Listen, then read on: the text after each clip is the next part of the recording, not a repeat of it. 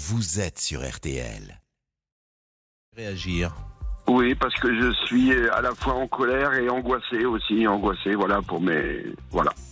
Ce sera ma réaction que je développerai après. La colère et l'angoisse. C'est toujours difficile, évidemment, de réagir et de parler sur une information aussi dramatique. On va rappeler les titres, Céline. Le corps de Sihem, vous en parliez, cette jeune femme de 18 ans disparue depuis 8 jours, qui a donc été retrouvée cette nuit sur un chemin de campagne isolé près de la Grand-Combe, dans le Gard, là où elle vivait. Le principal suspect a reconnu en garde à vue l'avoir tuée. Il explique avoir agi dans le cadre d'une dispute liée à leur relation amoureuse. À l'étranger, la Russie célèbre aujourd'hui les 80 ans de la victoire soviétique de Stalingrad, un tournant majeur dans la Seconde Guerre mondiale. Des célébrations qui permettent aussi à Vladimir Poutine de célébrer le patriotisme, et cela en pleine offensive militaire en Ukraine. Le sport et l'inquiétude au Paris Saint-Germain après la blessure hier soir de Kylian Mbappé en Ligue 1 face à Montpellier. L'attaquant est touché à la cuisse, et cela à moins de 2 semaines, on le rappelle, du 8e de finale aller de Ligue des Champions contre le Bayern de Munich. Peggy Broche, on vous retrouve. Céline Landreau pour la météo de l'après-midi, allez-y. Allez, on y va à deux. Je ne sais pas ce que vous allez dire, pas très mauvaise. Un peu comme hier finalement, avec un peu plus de soleil, surtout dans le sud. Si on trace une ligne Bordeaux-Valence, au sud de cette ligne, on a du soleil. Ça se dégage cet après-midi, toujours autant de Mistral et de Tramontane. C'est beau également du côté de la Corse. En revanche, au nord de cette ligne, eh bien, on a un temps plutôt nuageux. Alors, on peut avoir l'espoir d'apercevoir un petit point de ciel bleu ici ou là. Bon, mais les nuages sont quand même très présents. Et puis, c'est beaucoup de grisailles toujours sur l'Alsace-Lorraine avec de faibles pluies et quelques flocons sur les Vosges. Tout ça sous des températures de saison ou au-dessus. On est plutôt au-dessus, c'est vrai, surtout dans le sud, jusqu'à 15 degrés cet après-midi à Ajaccio, Montpellier, 14 à Perpignan, 13 à Nîmes, 12 degrés à Rennes. On est au-dessus des normales aussi, comme à Paris avec 11 degrés cet après-midi, 11 également à Toulouse, 10 à Limoges et La Rochelle, 9 à Nevers et 7 degrés à Mulhouse. Et demain, Peggy ? Même type de temps, une nuance de gris. Alors, c'est vrai qu'on a beaucoup de grisailles le matin sur l'ensemble du pays, moins dans le sud avec quelques brouillards dans le sud-ouest. Et ça reste gris et bien couvert sur l'extrême nord-est avec quelques faibles pluies toujours et quelques flocons sur les Vosges. Ça va durer toute la journée. Et dans l'après-midi, pareil, entre l'Aquitaine, l'Occitanie, la région PACA, les Alpes et la Corse, ce sera bien ensoleillé avec encore un peu de Mistral et de Tramontane. Et puis au nord de cette ligne, beaucoup de nuages avec quelques éclaircies ici ou là. On aura quelques petites gelées demain matin sur le sud-ouest et le centre-est. Ailleurs, globalement 3 à 7 degrés. Et les maximales seront souvent à 2 chiffres, 10 à 12 degrés globalement sur le pays, jusqu'à 15 près de la Méditerranée et même 18 degrés à Perpignan demain après-midi. Une petite saveur de printemps. Merci beaucoup, Peggy Broche. Merci Peggy, merci Céline, merci à Sophie Orange et à Arnaud Mulpa qui étaient à la rédaction de ce 12-13. Il est 13h02 et nous allons écouter les auditeurs. Les auditeurs ont la parole. Pascal Praud sur RTL. Sihem, 18 ans, est donc décédée. Elle a été retrouvée cette nuit. Jean-Pierre disait qu'il est en colère et qu'il est angoissé. Pourquoi en colère ? Alors, en colère parce que c'est... une victime de trop, une victime de plus.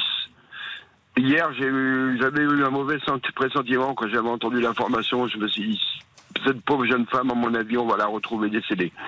Mais j'aurais préféré me tromper. Mais l'actualité fait qu'aujourd'hui, on a de plus en plus de drames de la sorte. Il peut y avoir n'importe quelle excuse pour dire, voilà, on l'a tué, mais... si c'était pour une vulgaire dispute ou une malentente dans le couple, finir sur le bas-côté assassiné, voilà ma colère, c'est que je trouve ça, voilà, c'est grave aujourd'hui, c'est très grave et ça se multiplie, on ne sait plus.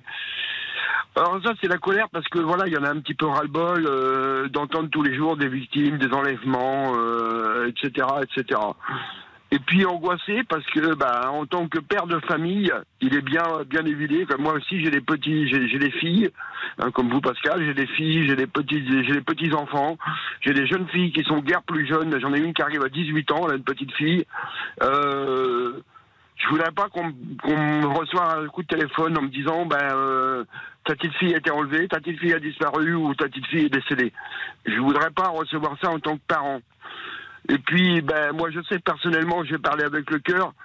Mais là, si c'était ma fille, moi, je pense aux parents de la jeune fille. Dans quel état ils doivent être ?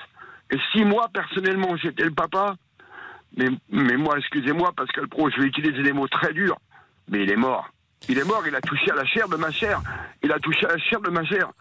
Jean-Pierre, c'est toujours délicat d'abord de répondre à ce que vous dites, puisque cette émission, par définition, c'est la parole aux auditeurs. Mais on ne peut pas, évidemment, sur une antenne comme celle d'RTL, encourager l'idée de vengeance personnelle. Voilà. Je suis d'accord avec vous, mais bon, imaginez. Et on ne peut pas encourager l'appel au meurtre.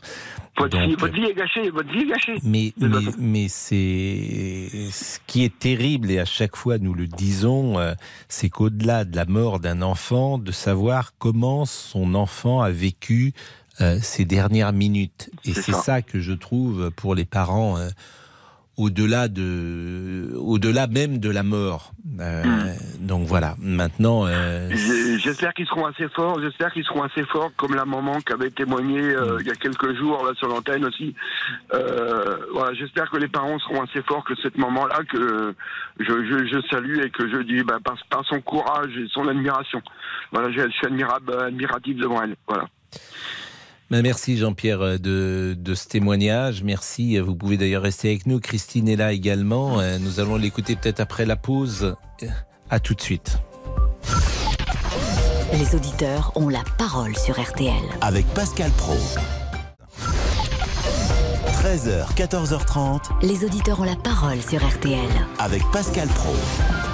Et Laurent Tessier. Bonjour Pascal, bonjour à tous. On le craignait une semaine après la disparition de Sihem, 18 ans dans le Gard. Son corps a été retrouvé cette nuit sur un chemin de campagne isolé près de Grand-Combe où elle résidait. L'homme de 39 ans, déjà condamné à plusieurs reprises, a avoué le meurtre pendant sa garde à vue. Cécile Jansac est la procureure de la République de Nîmes. Le gardé à vue, lien de famille éloigné de la victime, passé aux aveux, en soirée... Il indiquait avoir tué la jeune femme dans le cadre d'une dispute liée à leur relation amoureuse, alors même qu'ils s'étaient retrouvés la nuit des faits en toute intimité.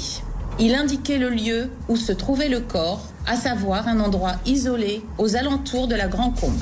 Et c'est vrai qu'on a le sentiment que ces drames arrivent de plus en plus souvent. Dites-nous au 3210 comme Jean-Pierre, avez-vous plus peur qu'avant pour vos enfants? Cette société vous inquiète-t-elle encore plus? Eh bien, venez témoigner, vous avez la parole. 3210. Et on voit le visage de Sihem, parce qu'avec la société numérique aujourd'hui, il y a beaucoup de photos évidemment qui ressortent, ce qui n'était pas vrai il y a 20 ou 30 ans. Donc lorsqu'une jeune femme meurt, comme c'est le cas de Sihem, on voit combien elle était jeune, combien elle était belle, combien elle paraissait heureuse. Et effectivement, de voir ce visage aussi jeune qu'on ne verra plus, c'est d'une tristesse et c'est ce qui renforce encore cette idée du drame. Nous sommes avec Christine. Bonjour Christine, vous êtes conductrice de bus et vous vouliez intervenir. Oui, bonjour Pascal Praud. Et merci d'être avec nous. Tout comme l'auditeur d'avant, je comprends pas qu'on puisse encore à notre époque tuer des gens comme ça, volontairement. Je trouve, déjà, il a un antécédent, on le laisse toujours en liberté. Moi, je plains la famille.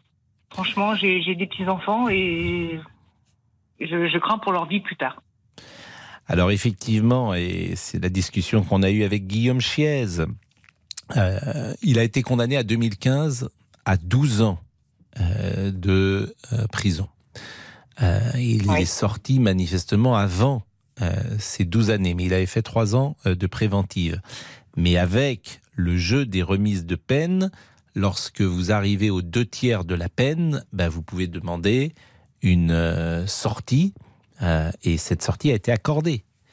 Mais si vous êtes les parents de Sihem, vous vous dites, s'il était allé au bout de sa peine, ma fille serait vivante.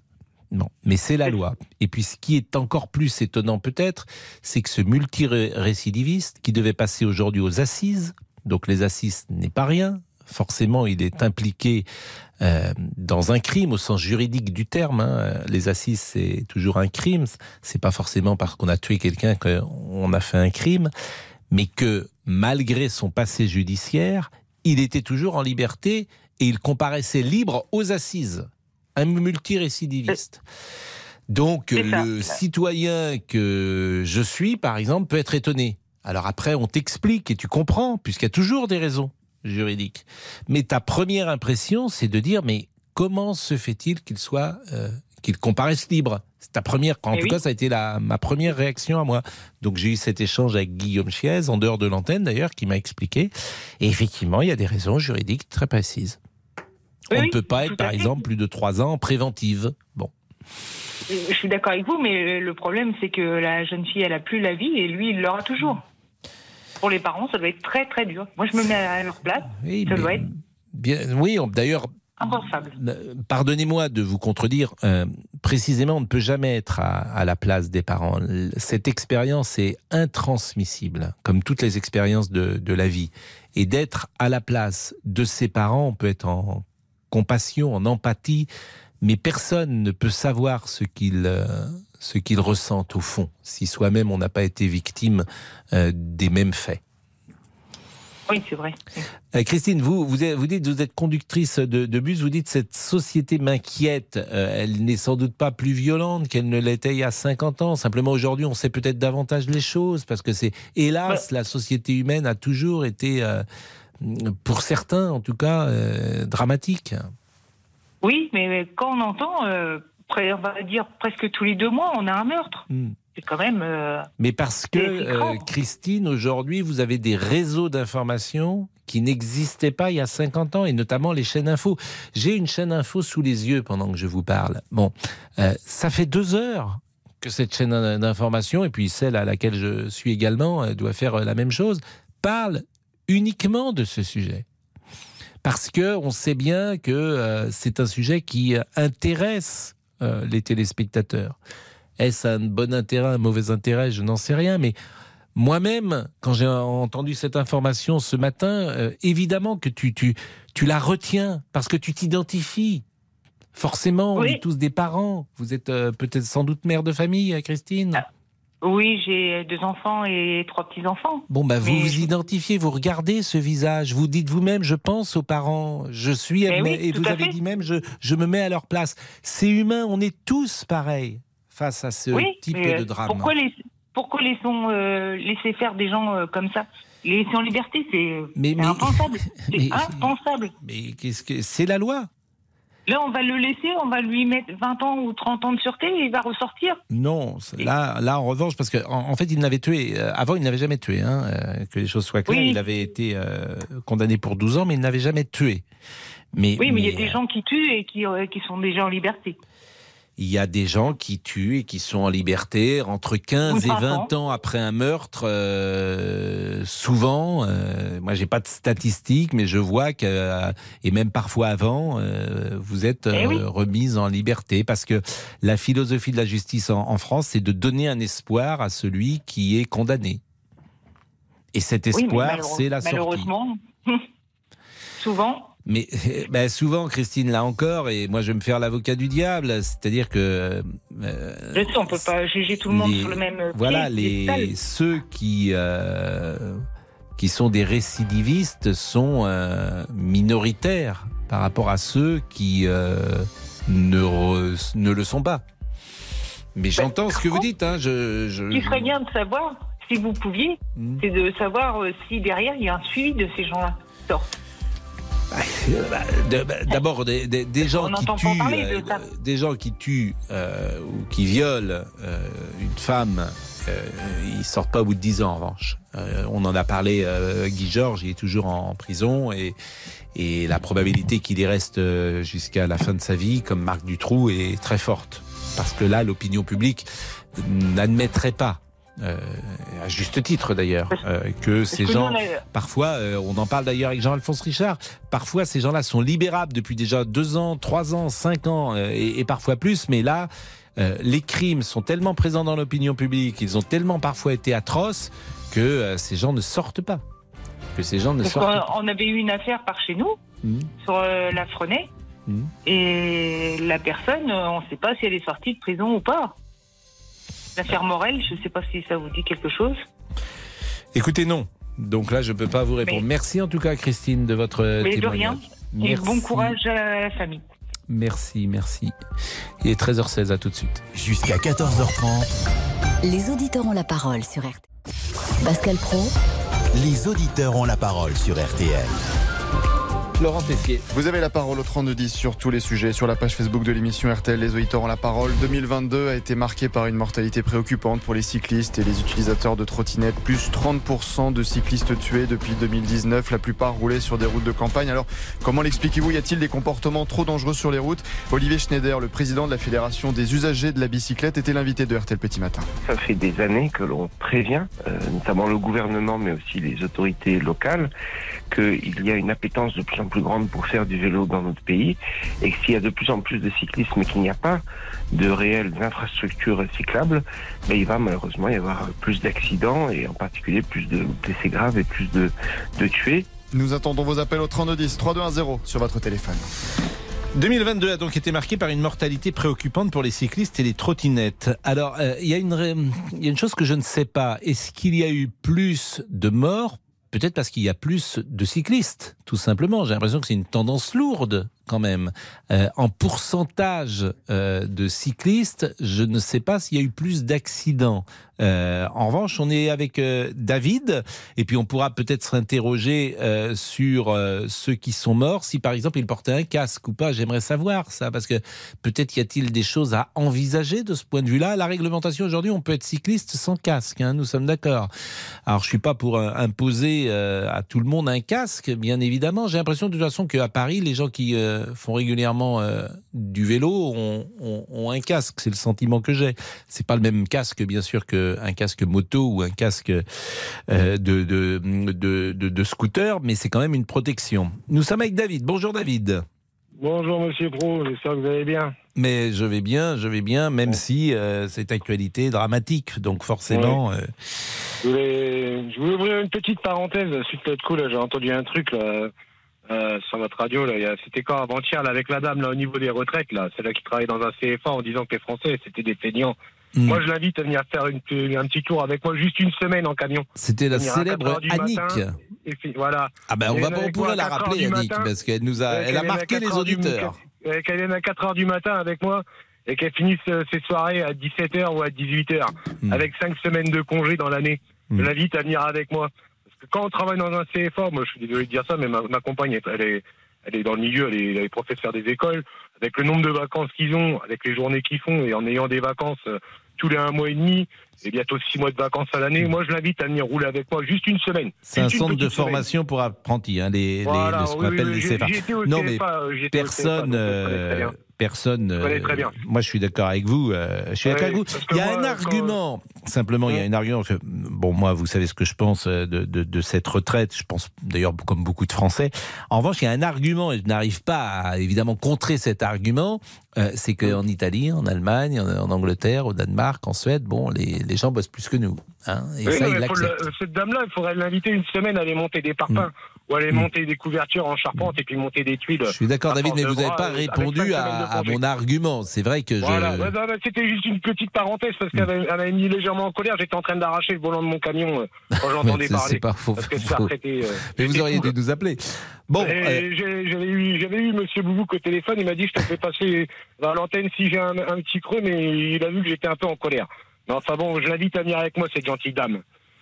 Donc voilà. Monsieur Boubouk, petite réflexion. Monsieur Boubouk, que je salue. Attendez, parce que Monsieur Boubouk, c'est vous qui maintenant décidez de qui passe à l'antenne ou pas. Vous censurez, Monsieur Boubouk. Ah bah non, pas du tout. Je ne censure personne. Il y avait le débrief à faire. Non, mais vous m'accusez de tout dans cette émission. Vous êtes censeur. Vous avez censuré notre ami David. Mais non, je l'adore, David. Bon, David, parlez-nous des vélos. Parlez-nous des vélos et dites-nous ce que vous en pensez. Je me souviens, j'étais passé avec vous lors d'une émission au niveau de la chasse et je vous avais dit le jour qu'on arrêtera les vélos, parce qu'on parlait des accidents de chasse, il y a des accidents de chasse, vous voyez, même avec des armes à feu, il y a beaucoup moins de morts. Donc vous voyez déjà, il y a ça, déjà en parlant d'armes à feu, il y a beaucoup moins de morts en vélo. Moi par contre, je peux vous citer des exemples sur mes petites routes de campagne. Alors j'ai rien contre les vélos. Franchement, c'est bien de faire du vélo. C'est bien d'être sportif, c'est super. Les gens, ils ont raison, il faut qu'ils profitent de la nature. Avec nos amis chasseurs et tout ça, c'est génial. Mais quand vous les voyez sur la route, qui sont en troupeau de vaches, là, bientôt à 4, en même largeur, voire 20 vélos en tapon, qu'il n'y a même pas une voiture derrière pour faire la signalisation. Quand moi j'arrive là-dedans, dans un virage, vous êtes à 90 sur les routes de campagne, parce que par chez nous, c'est limité à 90, et que vous arrivez en plein virage avec ça, Bon, bah, des fois, ça passe limite, hein, mais c'est une petite limite à faire un bowling ou à faire un strike. Donc, déjà, certes, c'est le vélo, déjà, eux, ils commencent aussi à respecter un peu le code de la route. Parce que moi, quand j'étais gamin, quand on était en primaire, donc j'ai 39 ans. Non, mais il y a des pistes maintenant. C'est pour ça qu'il y a des pistes cyclables. Oui, il y a des pistes, mais bon, à Paris, il ne faut pas me parler de votre région. À Paris, c'est Bagdad. Donc, non, mais bon. Honnêtement. Moi, je suis comme vous. Quand vous voyez ce que vous appelez, d'ailleurs, c'était pas très agréable, mais on va dire un peloton de 5-6 cyclistes. Bah, plus que ça, quand vous avez des cyclistes qui font du vélo le dimanche, déjà qui se mettent en file indienne. Je sais que la route, elle appartient à tout le monde. Mais au moins qu'il y ait une voiture qui soit derrière. C'est pas un drame, David. Moi, j'étais comme vous sur des petites routes. C'est pas un drame. Vous faites un peu attention. Moi, je les klaxonne. En plus, parfois, je peux baisser même la... Je suis d'accord avec vous, mais que ça soit en ligne droite, c'est pas un problème. Je peux baisser la vitre et puis les encourager. Je dis, vas-y, terminez. Quand vous arrivez dans un grand virage, ou est-ce que c'est un virage qui est bien serré au niveau de l'angle, vous arrivez en plein milieu de là-dedans, vous êtes à 80-90, ah, vous m'excuserez. Mais là, vous êtes avec votre camion ou vous êtes avec avec une voiture classique ? Ah bah moi, le week-end, je suis pas avec mon camion, je suis avec ma voiture. C'est pas non plus gênant. Moi, je trouve que c'est plus gênant en ville, pour tout vous dire. En ville, il y a un problème parce que les cyclistes, alors là, je vais peut-être pas me faire que des amis, se croient tout permis. Ah, c'est-à-dire qu'ils ne respectent rien. C'est-à-dire que les feux rouges, ils les grillent, les piétons, ils passent dessus, les voitures, et ils t'engueulent. C'est l'enfer. Ils se croient tout permis, les cyclistes. Oui, et puis, alors, il ne faut pas généraliser, bien sûr. Mais la plupart, par exemple, les feux rouges, ils ne les respectent jamais. Alors que, comme chacun sait, nous les respectons toujours. Bah oui, on n'a pas le choix, sinon c'est 3 points en moins. Donc forcément, je crois même que c'est plus que ça.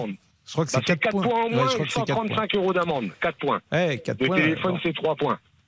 Mais il faut même du téléphone en vélo. Il traverse les passages piétons. On m'a toujours dit le passage piéton, c'est pour les gens qui marchent, c'est pas pour les vélos.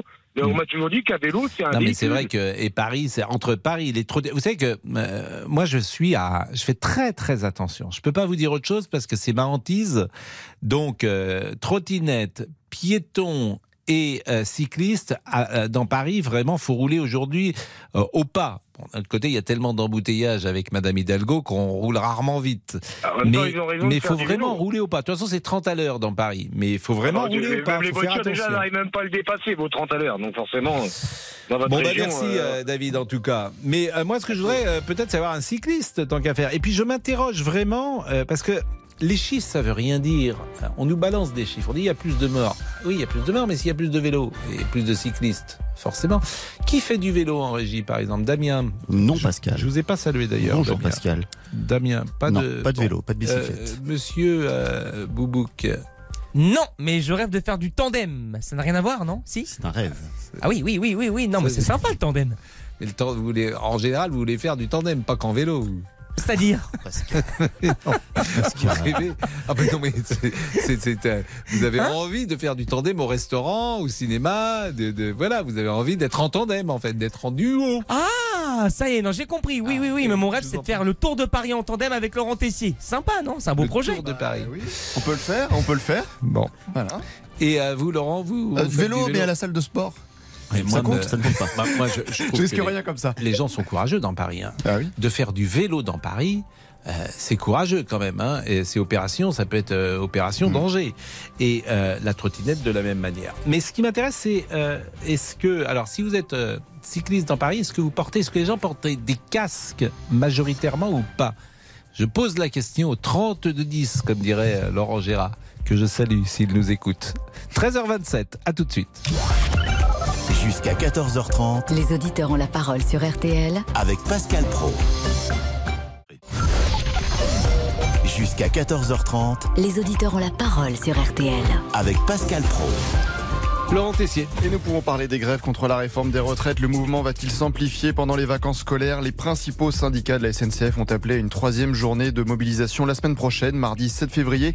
Mais on se divise sur l'opportunité d'une grève le samedi 11. On sera dans un week-end de départ en vacances. Didier Matisse est le secrétaire général de l'UNSA Ferroviaire. Ça serait très impopulaire de faire grève sur un samedi de chassé-croisé. Pour qu'un mouvement prenne et qu'il y ait énormément de monde qui participe aux manifestations, il faut que ce mouvement soit populaire. Et pour l'instant, il l'est. Et alors, est-ce que ça peut entamer l'unité syndicale de ne pas faire grève avec les autres organisations? Non, pas du tout. Chacun est libre d'appliquer ce qui est recommandé par les confédérations. Didier Matisse, interrogé par Simon Marseille pour RTL. Le mouvement va-t-il s'amplifier pendant les vacances scolaires? Vous avez la parole. 32-10, 3-2-1-0. Nous sommes avec qui, monsieur Boubouk? Nous sommes avec Eric. Bonjour Eric, qui est policier. Bonjour Pascal. Et qui est cycliste à Paris. Je suis le fameux cycliste parisien que vous recherchez. Vous êtes sérieux ou vous faites n'importe quoi? Alors moi je suis sérieux, mais c'est vrai que par moment, j'avoue, j'ai fait n'importe quoi. Mais quand j'ai vu quelques copains passer sous les voitures, je me suis légèrement calmé. Surtout que je vais bientôt être papa une deuxième fois. Et maintenant, comme on dit, il ne faut pas déconner. Hein. Donc c'est vrai que moi, je travaille sur Paris. Je travaille dans un centre d'appel d'urgence. Et je me suis rendu compte que beaucoup de cyclistes étaient victimes de nombreux accidents, voire mortels. Et c'est vrai que dans Paris, on a une ferveur pour le cyclisme. Hein. Beaucoup de personnes se sont mises au vélo, surtout après le confinement. Et il se trouve que il faudrait passer, je pense, selon moi, un permis vélo dès le plus jeune âge en école. On va pas rajouter encore. Non, on va pas rajouter, mais je sais un que passage administratif. Le problème, c'est que, en fait, c'est toujours pareil. Il y a des lois non dites, et ces lois non dites ont disparu en France. Ces lois non écrites, plus exactement. Il y avait des lois non écrites. Bon, là, une loi non écrite, c'est quand tu rentrais dans un train, tu faisais attention et tu te mettais pas à crier. Aujourd'hui, les gens, ils entrent dans un train et puis ils se mettent à leur portable et ça. Bon, voilà. Dans les lois non écrites, il me semble que tu respectais, quand tu étais cycliste, plus ou moins la route. Le code de la route et les autres. Bon, aujourd'hui, tu le fais plus. Donc, c'est la société qui est comme ça. Ça s'appelle toutes ces lois non écrites qui existaient dans la France des années 70, 80, 90, dans la France dans laquelle j'ai grandi. Par exemple, quand tu étais au cinéma, tu criais pas. Parlais pas, etc. Bon, moi, j'entends des gens qui disent que dans les cinémas, c'est insupportable aujourd'hui parce qu'il y a des jeunes qui sont là, qui mangent, qui crient, qui font le bon. J'ai vécu exactement la même chose. Il y a quelques jours au cinéma. Bah voilà. Et alors, et si tu te lèves, tu risques de prendre un. Ah oui, c'est fini. On est obligé d'appeler. Voilà, ça risque de se terminer mal. Donc ça s'appelle des lois non écrites. La vérité, c'est que les gens ne sont pas. Comment dire ça? Je n'ai pas de cours à donner à personne, mais ils sont peut-être moins bien élevés qu'ils ne l'étaient il y a 30 ans. Voilà. Oui, je vous rejoins, Pascal. Mais c'est également la même chose en voiture, puisque les cyclistes ne sont pas... je trouve qu'en voiture, curieusement... Oui. C'est le contraire. Je trouve par exemple que sur l'autoroute, c'est plus agréable d'y être parce que tu n'as plus ces grands fous que tu voyais débouler à 180 à l'heure et qui te faisaient peur, disons-le. C'est ça qui est drôle. Je trouve que sur la route, j'ai l'impression que les conducteurs sont plus, plus sérieux, en tout cas plus à l'écoute du code de la route que nos parents ou nos grands-parents. D'accord, bon, écoutez, c'est votre avis. Mais c'est vrai que moi, lorsque je pars faire une sortie de vélo, je pars en vallée de Chevreuse, dans le Vexin, je m'en vais jusqu'à Deauville à vélo, je fais l'aller-retour dans la journée. Paris-Deauville en vélo? Bien sûr, bien sûr. Et il y a 160 km? Non, il y a 400 km aller-retour. Ah oui. Et donc je fais 400 km par jour à vélo? Non, pas par jour, puisque j'ai quand même un métier. Non, mais vous êtes capable de faire 400 km dans la même journée? Évidemment, oui, bien sûr, bien sûr. Et vous avez quel âge? Moi, j'ai 40 ans, ça conserve. Donc, même si c'est dangereux, moi, je conseille les personnes à se mettre au cyclisme, puisque c'est un sport qui, comme vous le voyez, conserve. Mais oui, je fais... Mais vous avez été cycliste professionnel ? Non, même pas, non. Mais depuis quand vous faites du... Ah, depuis tout petit, depuis l'âge de 7 ans, voilà. Et j'ai entraîné ma femme qui est handicapée, j'ai entraîné ma femme dans le cyclisme, et nous avons un tandem couché qui est un tandem mixte. Elle a une position allongée devant, ouais. Et on s'est fait un Paris-Etretat, donc 250 km dans la journée. On s'est fait ça l'été dernier. Voilà. Alors là, vous me sidérez, mais c'est pas fréquent. Enfin, et alors, quand vous faites Paris-Deauville, vous passez par où ? Alors, moi, j'ai une application GPS qui me trouve des itinéraires justement sécurisés, hein, puisque je ne veux pas prendre non plus la nationale. Hein. Mmh. Donc, je prends des petits itinéraires qui, bon, forcément, me font passer dans des petites contrées avec un peu de dénivelé. C'est quoi des itinéraires sécurisés ? Alors, sécurisés, c'est justement des routes où il y a une faible affluence de voitures. Et hein. Ça, c'est sur l'application ? Oui, bien sûr. Ah, ça, faut que vous nous disiez l'application, parce que je pense qu'il y a plein d'auditeurs qui peuvent être intéressés.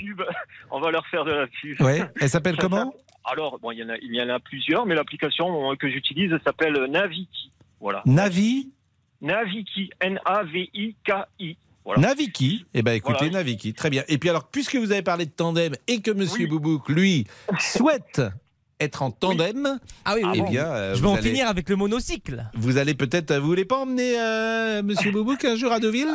Parce que, mais faites attention parce qu'il est capable de ne pas pédaler derrière vous. Ah, mais il est capable de, non, mais de siffloter. Il est capable de siffloter pendant que vous... Vous voulez bien, Eric ? Vous acceptez ? J'accepte, volontiers. Ah. Vous mettez combien de temps pour aller à Deauville, faire 200 km ? Vous mettez 4 heures ? Non, en gros, je suis parti, oui, à 6h du matin, à 11h, j'étais là-bas en train de manger un petit sandwich au bord de la, au bord de la plage. Ah oui, 5h, vous faites du 40 km/h, quoi. Non, je ferai les sandwichs. 31 de moyenne. 31 de moyenne. Voilà, bon, bah écoutez, franchement. Voilà. Non, mais c'est bien le vélo. Moi, j'aime bien le vélo. En tout cas, merci de m'avoir donné la parole. Et... Bah non, mais c'était intéressant de vous écouter, Eric. J'en fais beaucoup de vélo. Ah bon ? Merci. Pour venir ici ? Dans mon appartement. Ah, je fais du vélo d'appartement. Non, sérieusement, moi, j'hésite à acheter un vélo d'appartement.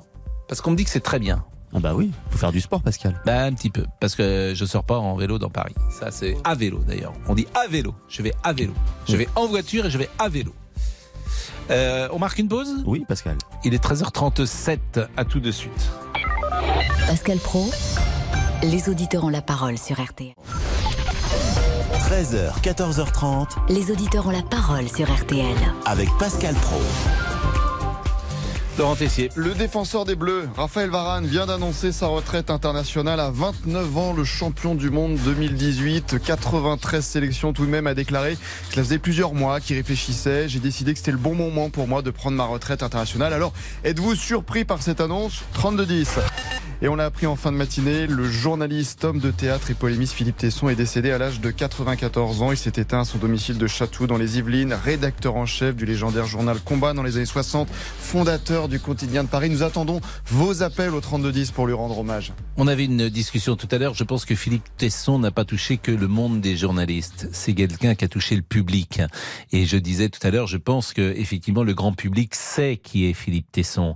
Il l'a souvent écouté depuis 30 ou 40 ans. Alors c'est vrai que pour nous c'est une légende. Pourquoi une légende ? Parce que culture, parce qu'intelligence, parce que drôlerie, parce que sympathie, parce que bienveillance, gentillesse. Et c'est un modèle légende et une qualité d'écriture. En plus un journaliste complet, capable de parler de théâtre, de littérature. Il écrivait d'ailleurs pour le Figaro régulièrement une chronique de théâtre, mais aussi capable de parler de politique et de tous les sujets sociétaux.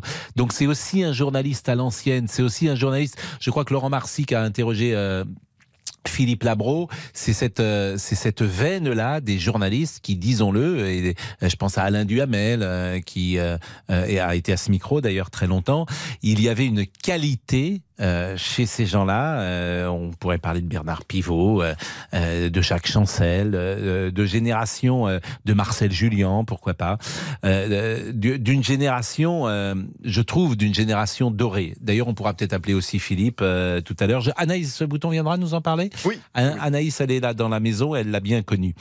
On revient sur les cyclistes. Et nous sommes avec Florian ou avec Marco ? Florian ? Oui, Florian, bonjour. Oui, bonjour Pascal. Et merci d'être avec nous. Vous êtes cycliste ou vous êtes trottinettologue. Comment on dit d'ailleurs un conducteur de trottinette? Alors, je suis pas un conducteur de trottinette. Je suis un monocycliste. En fait, j'utilise une gyroroue. Une gyroroue, c'est un appareil électrique. Une gyroroue? Une gyroroue, oui. C'est quoi ça, une gyroroue? Alors, en fait, c'est comme une trottinette, sauf que j'ai qu'une seule roue, une grande roue. Ah oui, je vois. Ah oui, c'est un truc. On a l'impression que je vois. J'ai compris. Alors là, j'ai l'impression que vous êtes équilibriste dans un cirque. Quand je les vois passer tout seul, j'ai l'impression que on va entendre. Ah oui, moi quand je vous vois passer là, je sais même pas comment vous faites. Et ça s'appelle comment ça, vous avez dit? Alors ça s'appelle une gyroroue. Une gyroroue. Ah ouais, alors ça, mais ça c'est. Mais dites-moi, mais ça c'est dangereux quand même.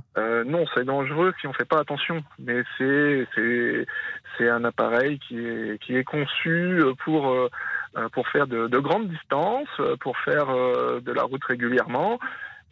Mais ça vous ne l'activez pas, vous pédalez pas par définition, et ça roule tout seul. C'est comme oui, ça roule tout seul. C'est un moteur électrique, c'est puissant, et en fait dedans il y a un gyroscope. Et c'est ce qui permet de garder notre équilibre. Mais ça demande quand même un peu de formation ou d'expérience. Oui, si moi je monte dessus, par exemple, si je n'en ai jamais fait, je vais pas être efficace tout de suite. Non, du tout. Du tout. Il faut de la pratique. Et même quand on monte dessus, c'est pas pour autant qu'on s'est roulé. Donc c'est pour ça que je veux en revenir à ce qu'on parlait.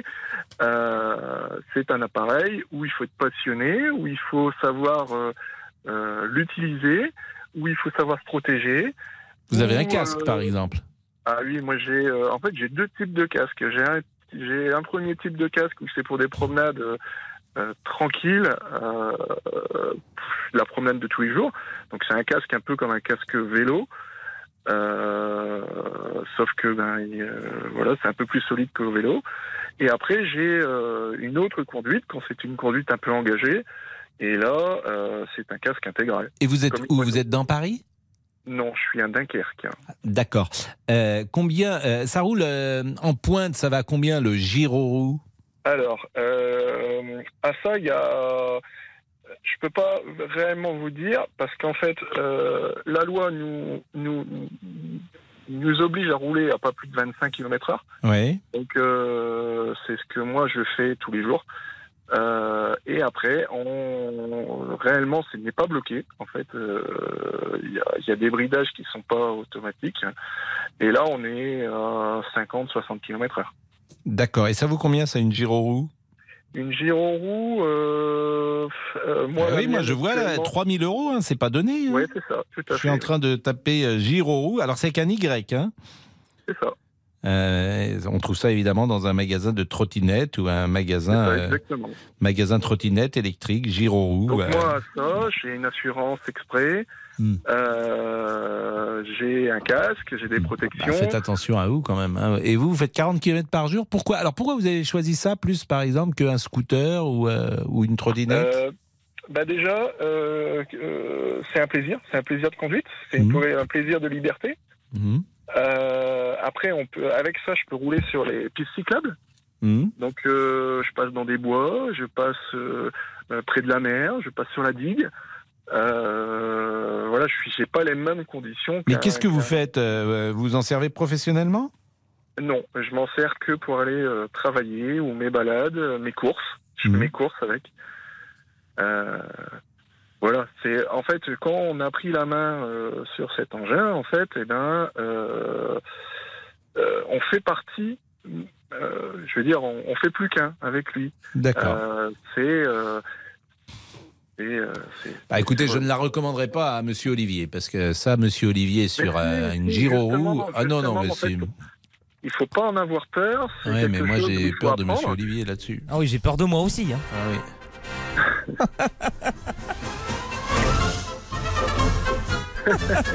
C'est pour qui cette musique? Il arrive hier à Moscou, demain à Londres, aujourd'hui à Paris... L'éléphant, le tigre et le renard sont ses amis. Il sera sur son giron-roue dès ce soir, Monsieur Boubou qui est avec nous pour un numéro exceptionnel. Brave Jean, donnez quelques monnaies pour lui. On m'a jamais aussi bien vendu, merci beaucoup. Ah non, mais là vous seriez parfait, moi je vous vendrais. Hein. Moi j'aurais pu travailler dans un cirque, je pense. Moi. Ah bah bien sûr. Oui, je sais pas ce que j'aurais fait dans le cirque, mais j'aurais pu. Rien comme ici, mais...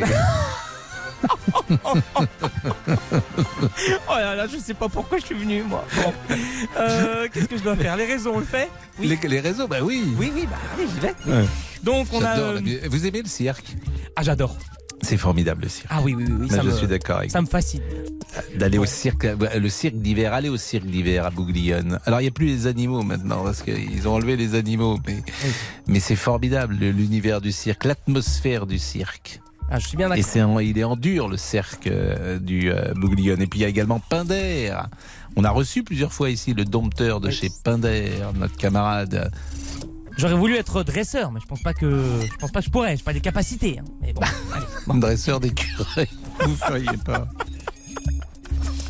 Bon, allez. Je le suis déjà. Hein, je suis le meilleur d'Europe. Hein. Oui, bon, les réseaux. Dresseur de femmes, en revanche, je sais pas. Oh non, ça, non. Allez. Les réseaux. Ça, c'est pas votre. C'est pas mon fort. Non. C'est pas dans mes capacités. De toute façon, c'est évidemment, je disais ça au second degré. On ne dresse pas, bien évidemment, une femme, Sylvie, pour sur une petite plaisanterie. Sylvie, sur nos réseaux, elle nous écrit: pas de casque ni de protection et des écouteurs dans les oreilles, ce n'est pas étonnant ce taux de mortalité. Julien s'énerve, les cyclistes ne respectent jamais le code de la route. Et on termine avec Frédéric à l'inverse qui dit que ce sont les automobilistes qui ne respectent pas les cyclistes. Et puisque vous parlez de Frédéric, c'est Frédéric Edelstein qui est le célèbre dompteur de Lyon, est ennuyé aujourd'hui parce qu'on ne va plus pouvoir voir des animaux dans des cirques, hein, ça va être très compliqué. On peut revoir la petite musique là du cirque que vous nous avez dit?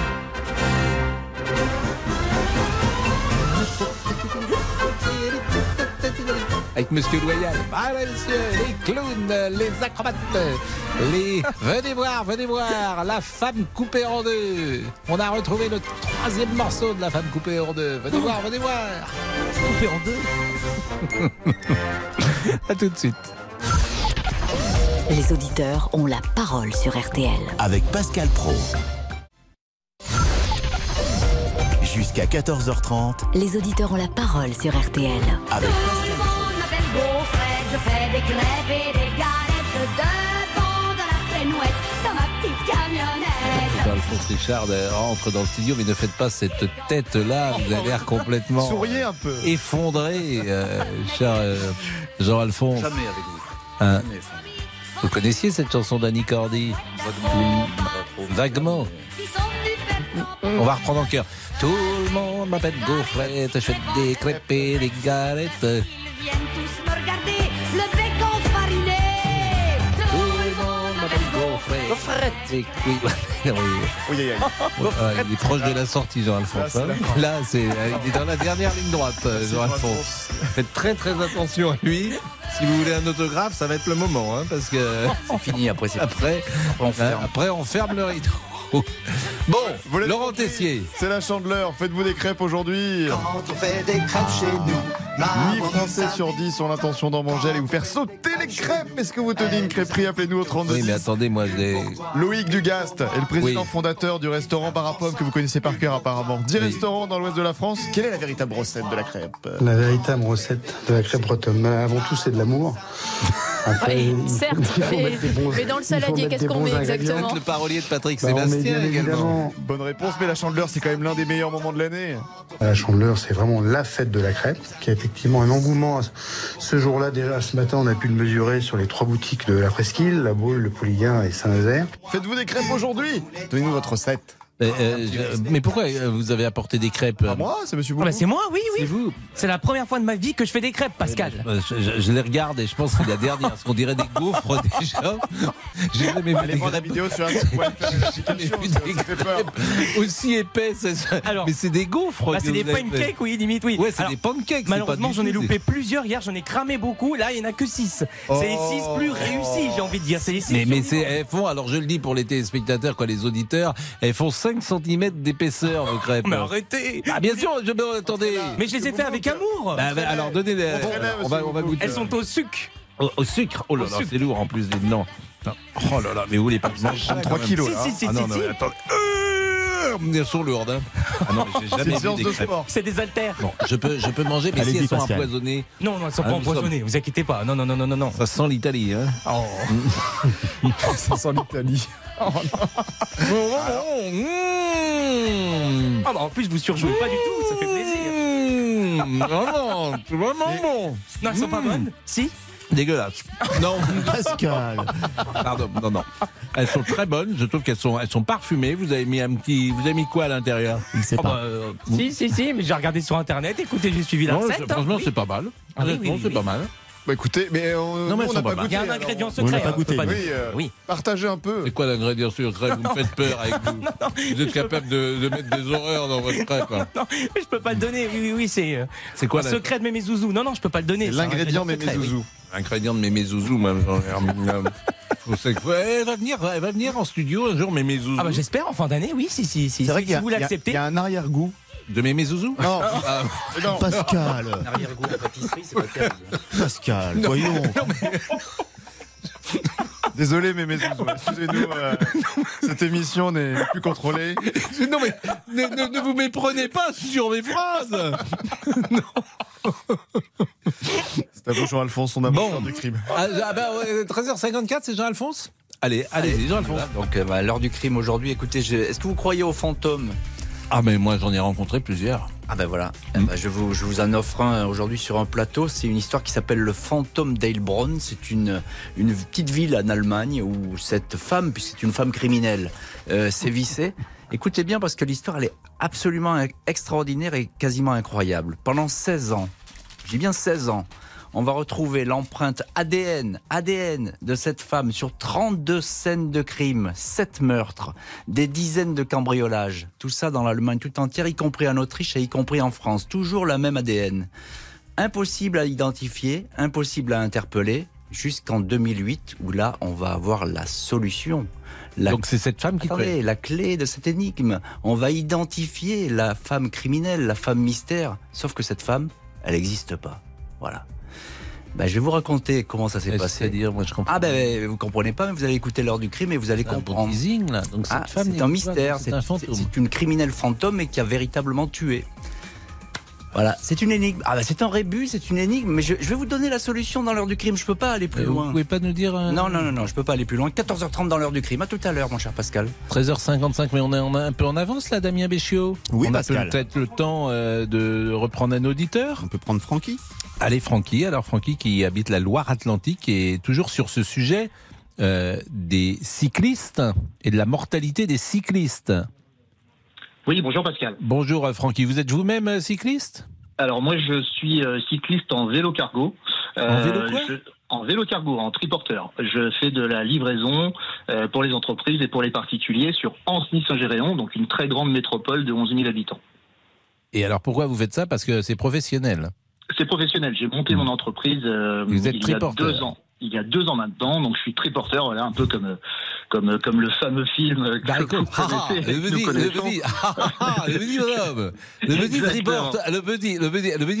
triporteur qui arrivait, qui roulait. Bonjour.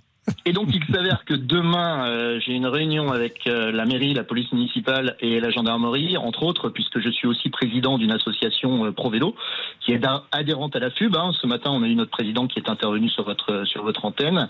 Et depuis 2 mois j'ai filmé l'intégralité de mes déplacements pour pouvoir en sortir un certain nombre de statistiques. Donc je rappelle le contexte.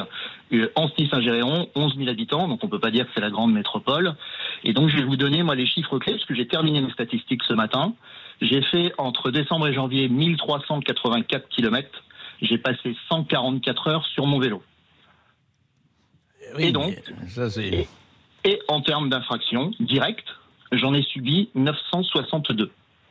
Ah oui, ça c'est extraordinaire ça. C'est-à-dire une infraction toutes les 9 minutes, une infraction tous les 1,5 km.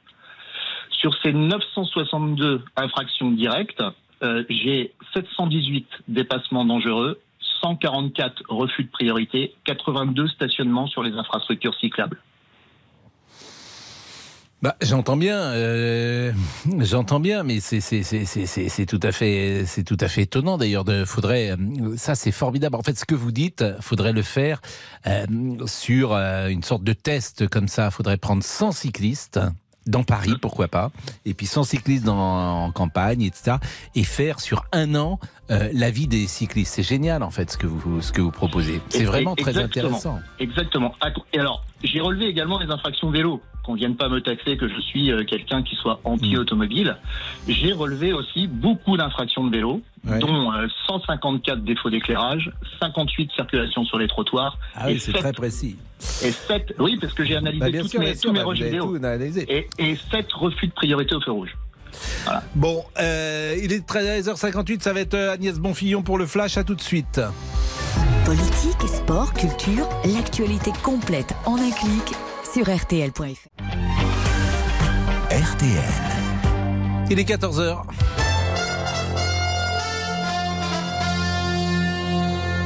Agnès Bonfillon, une actualité dramatique. Une dispute sur fond de liaison amoureuse qui aurait mal tourné. Voilà comment le meurtrier présumé de Sihem explique avoir tué l'adolescente de 18 ans, adolescente dont on était sans nouvelles depuis 8 jours dans le Gard. C'est notre première information.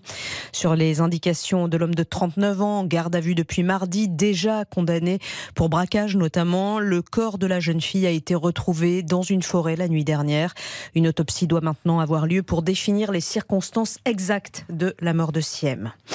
Yves Rocher n'échappe pas à la crise post-Covid. Le groupe de cosmétiques français prévoit la suppression de 300 postes sur 3 ans, notamment en Bretagne, avec la fermeture de l'usine de Ploërmel. Notre troisième information, c'est la mort de Philippe Tesson. Le journaliste avait 94 ans. Enfin, journaliste, pas que, loin de là, un vrai touche-à-tout à l'esprit bien français, comme l'explique Philippe Labro. Il aimait la polémique. Et il aimait effectivement plus pencher du côté de la droite que du côté de la gauche. Ça n'a pas empêché d'avoir des amitiés à gauche et même parfois et souvent des positions qui ressemblent à la gauche. Je crois qu'avec un homme comme Tesson, il faut un peu sortir des étiquettes politiques. Hein. Ce qui compte, c'est quoi ? C'est l'homme. Et l'homme, il a rayonné sur une génération, sur des générations de journalistes, et il a eu aussi un grand rôle dans la vie du théâtre. Hein. Il ne faut jamais oublier ça. Donc oui, multiplicité d'activités intellectuelles et compagnonnage merveilleux. Le journaliste et écrivain Philippe Labro avec Laurent Marsic pour RTL. À retenir également dans l'actualité, Raphaël Varane prend sa retraite internationale. C'est le bon moment, explique le joueur français âgé de 29 ans. On passe à la météo demain.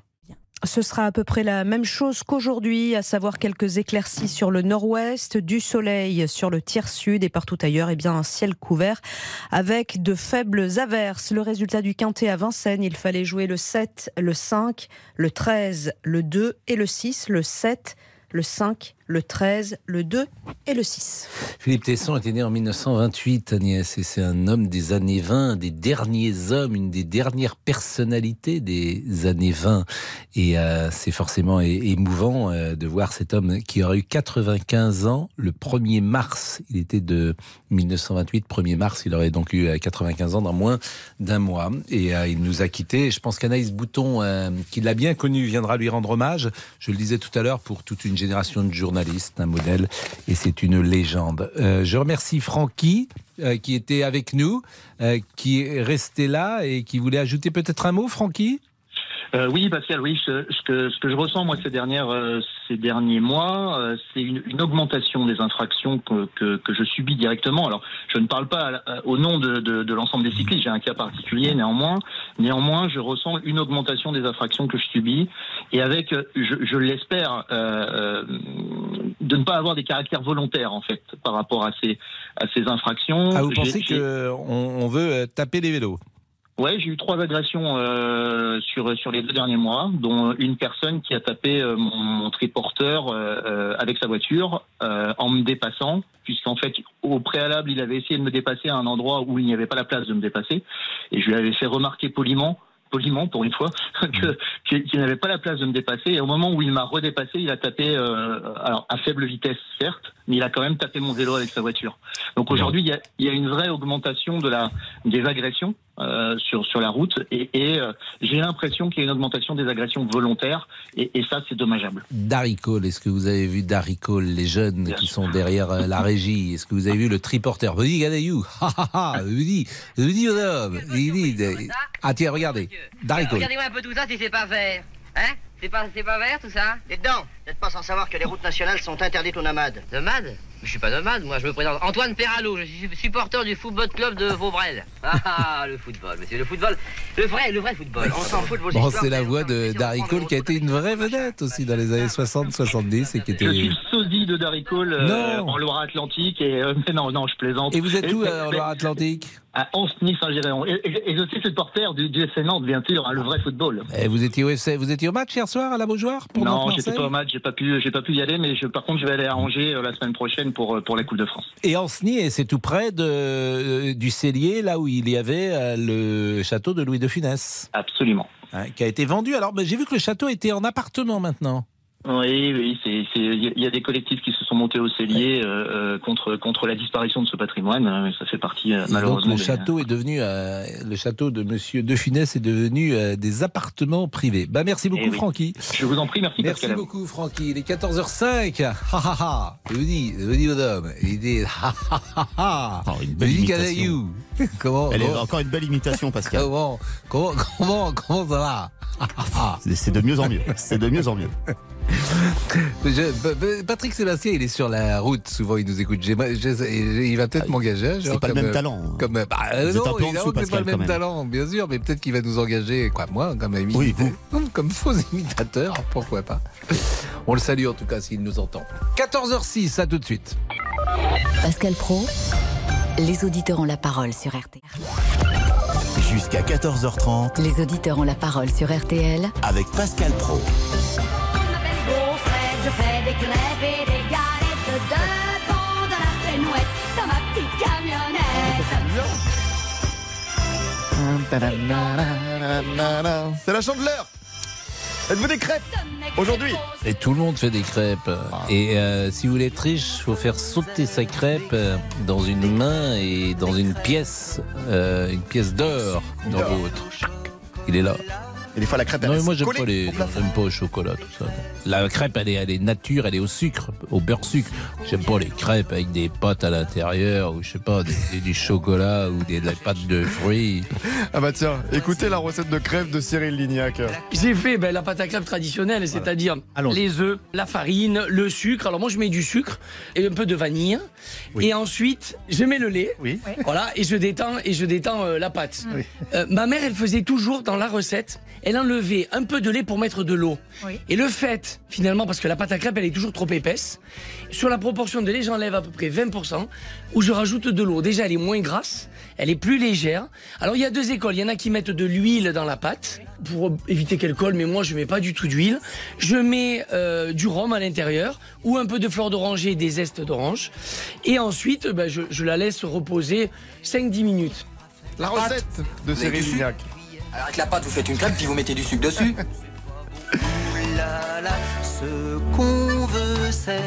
Bon appétit. On parlera de Philippe Tesson également. Je vous annonçais l'avenue de Anaïs Bouton tout à l'heure dans ce studio. Alors, nous sommes avec Julien. Bonjour Julien, qui est boulanger, pâtissier. Bonjour, je regrette Julien que vous ne soyez pas à Paris. Ah. Parce que la crêpe que j'ai mangée, elle me pèse un peu sur l'estomac, celle de Monsieur Boubouk. Elle était un peu lourde. C'est ça la difficulté. Il faut que la crêpe soit légère, sans doute. Oui, il faut que la crêpe soit légère. Après, c'est ce qu'on met à l'intérieur, comment qu'on l'agrémente. Oui, il faut que ce soit léger, mais il faut que ça reste gourmand quand même. Oui, mais là, il a mis, je vous assure, parce que je l'ai mangé vite et je ne sais pas si ça me pèse. Faut aller faire du vélo. Ah oui, oui, mais là, je peux pas tout de suite. Bon, donnez-nous une recette. Est-ce qu'il y a une recette de crêpes? Tout le monde fait les crêpes de la même manière? Oh oui, bah c'est plus ou moins la même base. Après, comme Cyril Lignac le disait tout à l'heure, c'est à vous de l'agrémenter ou de la parfumer avec ce que vous voulez. Moi, nous ici, ce qu'on fait pour la chandeleur, j'ai fait un truc c'est la première fois que je fais ça cette année. Donc j'ai fait mes crêpes normales. Et je les ai garnis, je les ai roulés sur elles-mêmes, et après j'ai fait une petite décoration sur le dessus. Donc en fait c'est une crêpe que vous pouvez même manger debout, vous pouvez manger en marchant, vous promenant, ou autour d'un café, un thé pour le 4 heures. Et j'ai fait différents parfums cette année, enfin pour la première fois. J'ai fait des crêpes avec de la mousseline pralinée à l'intérieur, avec du praligrin pour apporter un petit peu de croquant. Le praligrin ? Ouais, c'est du praliné en grain, quoi. Ça apporte un petit côté craquant, un petit côté pour apporter un petit peu de mâche à l'intérieur de la crêpe. Mmh. Donc j'ai fait une crêpe comme ça. J'ai fait une crêpe classique à la pâte à tartiner. Mmh. J'ai fait une autre crêpe avec une compotée de framboises à l'intérieur, et sur le dessus j'ai fait une ganache montée à la vanille que j'ai pochée avec la douille Saint-Honoré. Et la dernière, le classique, puisqu'on est en Bretagne, avec du bon caramel au beurre salé, c'est maison. Mais j'ai l'impression que c'est un des rares desserts que les gens font eux-mêmes, la crêpe. Ils le font à la maison. Ce qui n'est pas vrai, par exemple, de la galette des rois, ce qui n'est pas vrai vous parliez d'un Saint-Honoré, les gens ne font pas un Saint-Honoré chez eux. Donc non. Vous arrivez quand même à vendre beaucoup de crêpes aujourd'hui ? Écoutez, oui, je savais pas trop, enfin, avec ma compagne, on ne savait pas trop ce qu'on allait faire. Mmh. Si on allait en faire ou pas, et puis on s'est dit tiens, pourquoi pas, parce que j'avais cette idée là, et aujourd'hui on en a déjà vendu une trentaine, je crois, ou une quarantaine déjà, parce que c'est le format qui change. Au lieu d'avoir une crêpe présentée plate sur un plateau où les gens les achètent et les garnissent chez eux, pour ceux qui ont la flemme ou pas envie de la faire chez eux, là c'est le format en fait qui diffère un petit peu. Ça ressemble, si vous voulez, à un peu le même format qu'un millefeuille. Donc vous pouvez le prendre comme ça à pleine main, vous pouvez croquer dedans. C'est le format, je pense, qui interpelle ici. C'est la première fois qu'on fait ça. Donc je suis content parce que ça marche plutôt pas mal. Et écoutez, bravo. Et combien, pour terminer, combien vaut une crêpe chez vous ? Ah, alors là, je sais pas du tout à combien que ça a été mis. Je crois que c'est 2,60 €. 2 €, ah, c'est pas donné, dites non, votre crêpe, 2,60 €. Les produits qui sont à l'intérieur sont des produits qui coûtent quand même relativement cher. Et ça vous coûte combien, à votre avis, à fabriquer ? Moi je peux pas vous dire, parce que surtout que j'ai pas beaucoup de recul, parce que moi je suis ouvert depuis le mois d'avril seulement, donc ça fait même pas encore un an. Paraît-il que c'est 21 centimes ou une crêpe, disait ce matin sur l'antenne. Qui disait ça d'ailleurs? C'était Pierre Herbulot qui disait ça ce matin sur l'antenne. 21 centimes. Après, peut-être la crêpe en elle-même, c'est possible. Mais après, comme je vous ai dit, moi, par exemple, pour ma mousseline pralinée, la mousseline pralinée, il y a quand même beaucoup de beurre à l'intérieur. Il y a du praliné qui est quand même cher à fabriquer. Et puis, pour la compotée de framboise et puis la ganache montée vanille, moi, j'utilise de la vraie vanille. Donc, c'est des produits qui sont un petit peu onéreux. Donc à la fabrication, moi je suis quand même largement à plus de 21 centimes. Mais après, c'est un dessert. En fait, la crêpe pour la chandeleur, on la mange comme ça avec les enfants ou avec des amis. Mais là, en fait, nous, ce qu'on propose, donc je sais pas si je peux dire le nom de ma boulangerie. Bah si, dites-le. Donc nous, ce qu'on propose à la Maison Jumelle, c'est vraiment une crêpe gourmande. Et c'est comme un dessert, en fait. C'est un peu comme un petit entremets, mais différent, c'est la chandeleur. Donc, vous êtes dans quelle ville, Julien ? Je suis à Bain-sur-Oust, dans l'Ille-et-Vilaine. Bon, écoutez, merci pour ces renseignements, et puis belle journée de chandeleur à vous. Merci. J'en profite juste pour faire un petit coucou à Ludo. S'il m'écoute, il se reconnaîtra. Écoutez, j'espère qu'il nous écoute. Bon courage à tous les collègues boulangers et pâtissiers. Je suis d'accord avec vous, et on est avec eux, croyez-moi, parce que c'est pas simple en ce moment. Si vous voulez parler de Philippe Tesson, lui rendre hommage, combien il a marqué les ondes françaises, appelez-nous. En tout cas, on va le faire avec Anaïs Bouton dans une seconde. Pascal Praud, les auditeurs ont la parole sur RTL. Jusqu'à 14h30, les auditeurs ont la parole sur RTL. Avec Pascal Praud. Il y avait quelque chose dans votre crêpe, je vous assure. Là. Non, mais là, vous riez, mais je pense que vous m'avez empoisonné. Oh non, mais empoisonné, non, mais arrêtez. Je pense, là, je suis un peu inquiet, parce que je sens que... C'est compliqué. J'ai mis plusieurs heures quand même à faire cette pâte à crêpes pour que vous me disiez ça. Bah, franchement, c'est pas sympa. Mais bon. Bon. Moi, je suis quand même très très inquiet parce qu'elle passe difficilement. Quoi, vous avez du mal à digérer là? Bah, personne n'a du mal à digérer sauf vous. Bah, ils ont mangé, c'est vrai, il a mangé, monsieur. Oui, Pascal. Ah bon. Ils m'ont tous dit qu'elle était très épaisse, mais bon.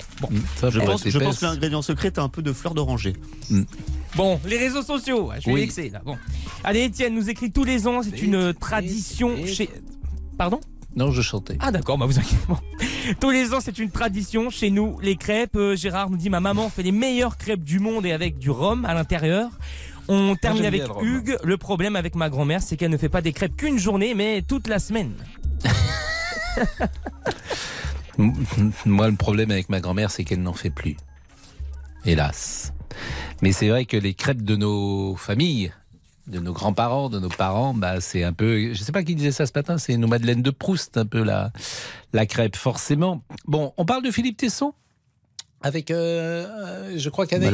Mais on n'a pas trouvé Anaïs, par contre, oui, parce qu'Anaïs est venue me voir tout à l'heure, elle m'a dit, je souhaite parler de Philippe Tesson, et je ne la croise plus.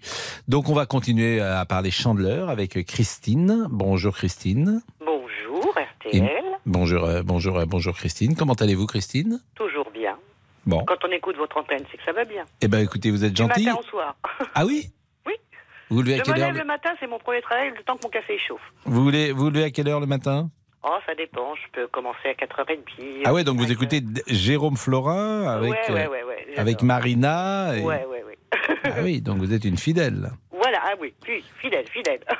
Et vous écoutez jusqu'à quelle heure? Ah ben, le poste, il marche en boucle toute la journée jusqu'à le soir. Et dans ma voiture, je suis sur RTL. Bah écoutez, c'est bien, vous êtes une fidèle. Oui. Et depuis combien de temps? Oh là, ça fait des années. Mais encore. Vous vous souvenez quand vous avez commencé à écouter RTL? Je ne saurais vous dire, mais alors déjà, l'âge où je vous ai donné ma recette de crêpes, donc déjà, quand je me suis mariée, donc au moins minimum 42 ans. Il y a 40 ans, donc il y a 40 ans, c'était en 1980 à peu près. Je suis quoi? C'était en 1980. Ah oui, dans ces années-là, oui. Donc, effectivement... Oui. Mais de toute façon, déjà chez mes parents, mon père était branché sur RTL pour le poste dans sa cuisine, parce qu'il était cuistot, et donc voilà. Eh bien, écoutez, vous savez ce que je vais faire? Là, je vais vous donner une petite surprise. En 1980, les petits matins étaient animés par Maurice Favière. Oui. À 6h45, il y avait RTL et vous, Léon Zitrone, qui présentait le 6h45 et 8h30. Il y avait Philippe Alexandre à 7h40. Il y avait Jean d'Ormesson à 8h10. Entre 8h30 et 11h, c'était à votre service Anne-Marie Pesson. Ah bah ça, j'écoutais aussi. Il y avait la grande parade entre 11h et 13h. Il y avait le journal de Philippe Labro en 1980 qui faisait donc 13h, 13h25. Oui. Il y avait le cinéma avec Remo Forlani. 13h30, 14h30, il y avait une émission qui s'appelait Joyeux anniversaire. Evelyne Pagès, à l'heure à laquelle on parle, nous. Joyeux anniversaire. À 14h30, 15h, il y avait Tel que nous sommes, Ménie Grégoire. Après, il y avait Le temps d'une chanson, 15h, 16h30. Fabrice, Sophie Garel. Les grosses têtes, 16h30, 18h. Le journal était présenté par Jacques Chaput. Le hit parade d'André Torrent. Max Meunier à 20h30. Ouais, les routiers sont sympas. Édouard Pellet à 22h, 22h15. Et après, on dort. C'est drôle, hein? Franchement, c'est rigolo de dire ça. Ça, c'est la grille de la saison 79-80. C'est marrant, hein? Il y a 43 ans. Bon, le grand spécialiste chez nous, c'est Laurent Marsic, celui qui est le grand historien. Vous pouvez suivre d'ailleurs son compte Twitter à Laurent. Il y a des pépites. Mais vous vouliez nous parler de la chandeleur. Oui, parce que moi, j'ai une tradition. Je ne fais pas de crêpes du 1er janvier au 2 février, donc le jour de la chandeleur. Vous ne me ferez pas faire une crêpe chez moi. D'accord ? La première, quand je vais faire ma pâte, la première que je vais faire cuire ce soir, je la mets sur mon armoire, enveloppée dans du papier aluminium. J'en ai une qui est, donc on va la descendre, mon mari va la faire brûler, celle de l'année dernière, et la première va sur mon armoire. C'est une tradition que ma grand-mère m'a appris, et Dieu sait que ça fait des années, puisqu'elle est décédée en 71, et pour avoir de l'argent toute l'année. Alors certes, je ne suis pas riche, mais j'ai toujours arrivé à survenir à mes besoins, enfin aux besoins de la famille. Voilà. Bah écoutez, c'est une tradition. Donc ce soir, vous les avez faites déjà les crêpes? Non, je vais la faire tout à l'heure, ma pâte à crêpes. Et vous êtes combien autour de la table ce soir? Oh, on sera sera que tous les deux avec mon mari. À moins que s'il y a des intrus qui se présentent. Ça, on les des intrus. Vous habitez où, dans l'Eure? Non, dans le Cher. Dans le Cher, dans le Cher. Où ça, dans le Cher? À Rueil-Allichamps, au centre de la France. Et lorsque vous faites des crêpes ce soir, vous ne mangez que cela ou vous mangez autre chose? Non, c'est le dessert. Parce que je suis comme vous, une crêpe, ça se mange au sucre. Ah oui, vous ne faites pas uniquement un repas de crêpes?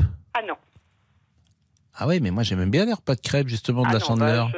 J'arriverai pas à manger que de la crêpe quand même. Moi je pouvais en manger, alors ça dépend des crêpes, parce que la crêpe de Monsieur Boubouk, on en mange une et puis on est rassasié. Ouais, mais ouais, la crêpe dans ma famille, je pouvais en manger 15 consécutives. Ah oui, ouais, voilà. Mais une bonne crêpe normale, oui. Pas avec toute espèce de trucs et de choses, voilà. Une crêpe, ça se fait avec du lait, des œufs, du sucre et point barre. Parce que là, c'est une gaufre qu'il a faite. Donc ouais, on ne peut pas manger 15 gaufres d'affilée. Moi, on mange une de mes crêpes et on peut faire Pékin Express, hein, je pense, à Pascal. Hein. Tranquille. Hein. Ah non, mais bon. Et voilà. Bon, bah écoutez, merci Christine. Vraiment, merci. Peut-être que... Est-ce qu'on a le temps d'écouter Karine qui est rapidement. Là. Karine qui habite dans l'Allier. Bonjour Karine. Bonjour Pascal. Et merci d'être avec nous Karine. Un mot sur les crêpes. Eh bien, les crêpes, je trouve que c'est un moment très convivial. Et donc, à midi au bureau, nous avons fait un multi-crêpes party avec les personnes qui étaient au travail aujourd'hui. Ah, c'est bien ça. Et donc, je travaille dans un organisme de formation. Donc, on a continué de cuire nos crêpes sur le... Vous savez, ça fait des petites crêpes individuelles. Bien sûr, le multi-crêpes party, bien sûr. Voilà, on a continué de les cuire après notre déjeuner. On offrira à nos stagiaires, cet après-midi, pendant leur pause café, on leur offrira des crêpes. Et vous allez envoyer des... Est-ce qu'on peut envoyer, monsieur Olivier, des photos sur la page Facebook des crêpes? Est-ce que nos auditeurs peuvent mettre la plus belle crêpe, par exemple? Ah, bien sûr, bien évidemment. Karine, faut que vous nous en... Vous en avez mangé combien tout à l'heure de crêpes? J'en ai mangé que 2, moi. Ah ouais, donc vous faites un peu attention, peut-être? Mais c'est surtout, je fais attention, je m'étais dit que je n'en mangerais pas du tout, mais c'est juste pas possible. Ah oui, Laurent Tessier a mal au ventre aussi, j'ai l'impression, parce que Laurent rentre dans le studio, dit j'ai mal au ventre aussi. Je me sens un peu barbouillé. Non, bah oui, non mais arrêtez votre crêpe, là, il y a un truc qui va pas, sans déconner. Si on est malade à cause de vous, hein, franchement... moi, non mais Pascal, je l'ai faite avec amour, vous devriez me remercier. Oui, vous avez fait avec amour, je suis malade, j'ai l'impression d'être... J'ai envie de vomir. Franchement, je vous cuisinerai plus jamais rien, non mais je vous le dis. J'ai envie de vomir depuis que j'ai mangé vos crêpes, et Laurent Tessier aussi. Donc vous avez c'est avec de la farine frelatée que vous avez dû acheter je ne sais où et des œufs qui n'étaient pas frais. Donc pardonnez-moi, on tient notre... Nous on a fait ça par gentillesse, mangez vos crêpes et on est malade maintenant. Bah, merci, ça me fait plaisir, ça me touche. Karine, je vais aller chez le médecin. Donc je vais vous remercier, passez une excellente après-midi et puis je vais laisser monsieur Laurent Tessier faire un débrief. J'y arrive. Ah oui, si vous allez, parce qu'il est possible que le débrief, que vous rendiez le débrief sur le bureau. Oh non, bon, à tout de suite. Bon appétit bien sûr. 13h, 14h30. Les auditeurs ont la parole sur RTL. C'est l'heure du débrief de l'émission par Laurent Tessier. C'est le début de l'année, l'envie de faire du sport, de se défouler, n'est-ce pas, monsieur Boubouk? Oui, mais mon rêve, c'est de faire le Tour de Paris en tandem avec Laurent Tessier. Sympa, non? C'est un beau projet. Le Tour de Paris, oui. On peut le faire, on peut le faire. Bon. Ça pourrait être un défi RTL prochainement. Pourquoi pas aussi être accompagné d'Eric, grand sportif apparemment. Je m'en vais jusqu'à Deauville à vélo. Je fais l'aller-retour dans la journée. Paris-Deauville en vélo? Bien sûr, bien sûr. Il y a 160 km? Non, il y a 400 km aller-retour. Ah oui. Et donc je fais 400 ça, km par jour à vélo? Non, pas par jour, puisque j'ai quand même un métier. Non, mais vous êtes capable de faire 400 km dans la même journée? Évidemment, oui, bien sûr. Bien sûr. Chaque année, vous avez quel âge? Moi, j'ai 40 ans, ça conserve. Et pourquoi pas proposer à M. Boubouk de faire un trajet avec Eric? Vous voulez pas emmener M. Boubouk un jour à Deauville? Mais faites attention, parce qu'il est capable de ne pas pédaler derrière vous. Ah, il est capable de... Non, mais arrêtez. Siffloter. Il est capable de siffloter. Allez, mesdames, messieurs, c'est le moment de faire n'importe quoi. Jingle maison avec Pascal pour la venue de M. Boubouk en studio. Il arrive hier à Moscou, demain à Londres, aujourd'hui à Paris. L'éléphant, le tigre et le renard sont ses amis. Il sera sur son gyro-roue dès ce soir. Monsieur Boubouk est avec nous pour un numéro exceptionnel. Brave Jean, donnez quelques monnaies pour lui. C'est la Chandeleur, mesdames, messieurs. Qu'est-ce qu'on mange à la Chandeleur? Des crêpes, abruti. Voilà, bienvenue, monsieur Boubouk, le cuistot du jour, l'homme de la gastronomie. Mais pourquoi vous avez apporté des crêpes? À moi, c'est monsieur Boubouk. C'est moi, oui. C'est vous. C'est la première fois de ma vie que je fais des crêpes, Pascal. Je les regarde et je pense que c'est la dernière. Parce qu'on dirait des gouffre déjà. Alors il faut goûter le chef-d'œuvre de notre ami. Elles sont lourdes. Ah non, mais j'ai jamais vu des crêpes. C'est des haltères. Bon, je peux manger, mais si elles sont empoisonnées. Non, non, elles sont pas empoisonnées. Vous inquiétez pas. Non, non, non, non, non. Ça sent l'Italie, hein. Oh. Ça sent l'Italie. Oh, non. Ah bah en plus vous surjouez pas du tout. Ça fait plaisir. Non, non, c'est vraiment bon. Non, elles sont pas bonnes. Si. Dégueulasse. Non, Pascal. Pardon. Mais oui, elle est bonne cette crêpe maison de Monsieur Boubouk. Enfin, c'est pas mal. Bah écoutez, mais on n'a pas goûté. Il y a un ingrédient secret. Il y a un arrière-goût. De mes zouzous? Non. Non. Pascal. Un arrière-goût de pâtisserie, c'est pas terrible. Pascal, non, voyons. Non, mais, ne vous méprenez pas sur mes phrases. Non. Et Pascal commence à ne pas bien se sentir, bizarrement. Il y a quelque chose dans votre crêpe, hein, je vous assure. Là. Non, non, mais là, vous riez, mais je pense que vous m'avez empoisonné. Oh non, mais empoisonné, non, mais arrêtez. Je pense, là, je suis un peu inquiet parce que je sens que c'est compliqué. Allô, maman, bobo. Allez, le débrief pour aujourd'hui, c'est terminé. Peut-être d'ailleurs pour cette semaine, on verra demain comment on est. Il vaut mieux se quitter maintenant.